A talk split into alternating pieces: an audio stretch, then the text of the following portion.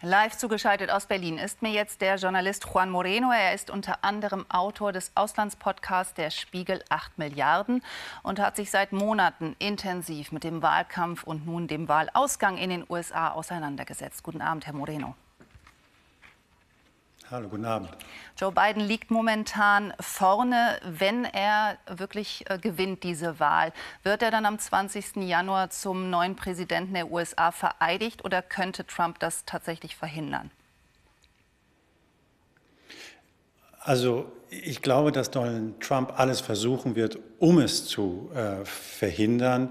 Äh, und ich male mir ehrlich gesagt nicht aus, wie eine Taktik aussehen könnte, der, die Entscheidung der äh, Mehrheit und wenn man sich den rein, die reine Menge an, an Stimmen anschaut, die für Joe Biden bis jetzt schon gestimmt haben, das sind ungefähr vier, möglicherweise bald fünf oder sechs Millionen mehr als für Donald Trump.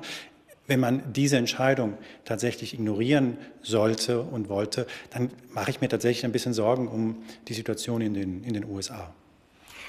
Äh, äh, äh, Trump tut alles, das haben Sie schon gesagt, um eben jetzt dagegen anzugehen, schlägt um sich. Sein Sohn zug, äh, ruft zum totalen Krieg aus. Wie weit wird er denn noch gehen?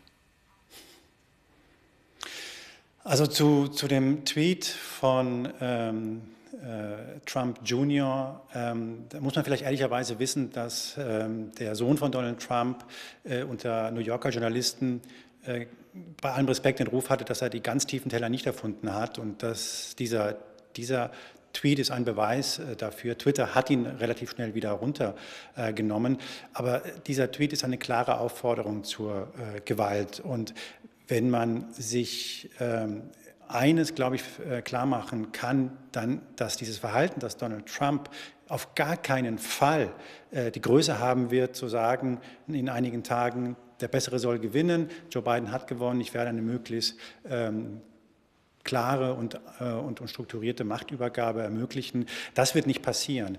Und ehrlich gesagt, ich kann mir keine Situation vorstellen, in der Donald Trump von sich aus sagt, jetzt ist genug. Ich hoffe, ich bin nicht sonderlich äh, überzeugt davon, aber ich hoffe, dass äh, vor allem der Senatsführer äh, McConnell in den letzten Stunden vielleicht irgendwann mal für die Republikaner aufsteht und sagt, ähm, jetzt ist genug, jetzt reicht es, jetzt, Herr Trump, ist es Zeit, die Wahl anzuerkennen und äh, leise Adieu zu sagen. Aber ganz ehrlich, ich habe bisher eher den Eindruck, dass die Republikaner, die glauben, dass sie in vier Jahren vielleicht gegen den dann Präsidenten Joe Biden oder gegen den anderen möglicherweise Demokraten, äh, der dann für die Präsidentschaft antritt, eine Chance haben wollen, es sich mit den über 68 Millionen äh, Fans von Donald Trump, die für ihn gewählt haben. Und einige würden sagen, es sind nicht nur Fans, sondern es sind darunter auch einige, die man jünger bezeichnen könnte von Donald Trump, dass man es sich mit denen nicht verscherzen will. Also ich wäre vorsichtig optimistisch, dass die Republikaner aufwachen und sagen, jetzt ist genug, Herr Trump. Äh, diese Fans, das hat man ja nun gesehen, sind auch zum Teil sehr aufgebracht, auch wenn man jetzt den äh, Donald Trump Jr. nicht überschätzen sollte. Aber dieser Aufruf zur Gewalt, der stößt ja anscheinend, also als Beispiel auf offene Ohren, denn die sind ja nun sehr auf Krawall gebürstet, offenbar, so scheint es zumindest. Wie schätzen Sie diese, ähm, ja, diese Ausschreitungen der Bevölkerung, die eventuell bevorstehen, ein? Oder sind das nur einzelne Bilder und es ist eher eine Minderheit? Also es ist natürlich reine Spekulation, aber nur um ein Beispiel vielleicht zu nennen. Gestern wurde im Internet in, in einer Facebook-Gruppe gegründet, Stop ähm, the Count, und die wurde nach 22 Stunden äh, wieder von Facebook abgeschaltet, weil dort offen zur Gewalt aufgerufen wurde. Und diese Gruppe hatte innerhalb von 22 Stunden 320.000 Mitglieder generiert. Das ist fast einmalig in der Geschichte von Facebook.